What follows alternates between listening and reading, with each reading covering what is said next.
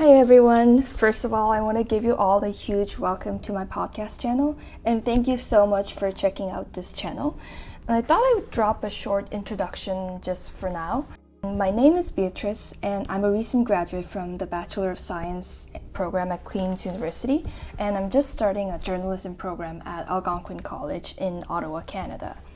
And to tell you a little bit about this podcast channel, Breaking Comfort with Extraordinary Humans, and sorry the channel name ended up being so long, I just had to find something that wasn't already taken. But, anyways, I decided to create this channel because I recently got into listening to a lot of different podcasts and I found so many interesting channels.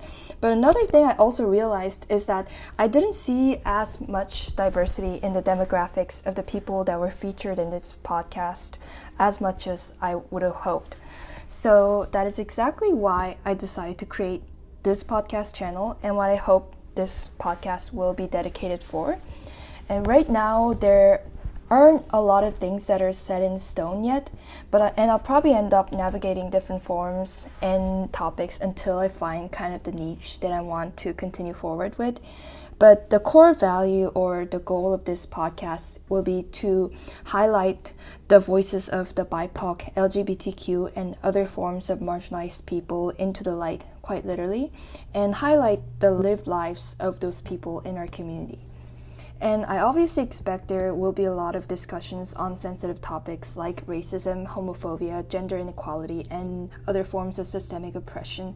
And although they are very difficult topics to talk about and even just to hear, I hope this kind of censor free and agenda free form of talk and media will create a medium for people to showcase what those people are actually going through in their own words and the kind of problems that we, they still face in our society.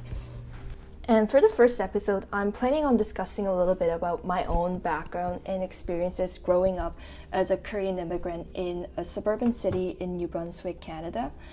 And stories about how I had to kind of explain my own identity to the people of community that wasn't really used to immigration and especially immigration from foreign countries and how through all of that I kind of learned to shape my own identity and be proud of my own heritage as Asian Canadian. So, yeah, that ended up being a very lengthy introduction. Hope to see you all with my first episode and wish you all have a great rest of your day, wherever or whenever you're listening. Thanks for tuning in.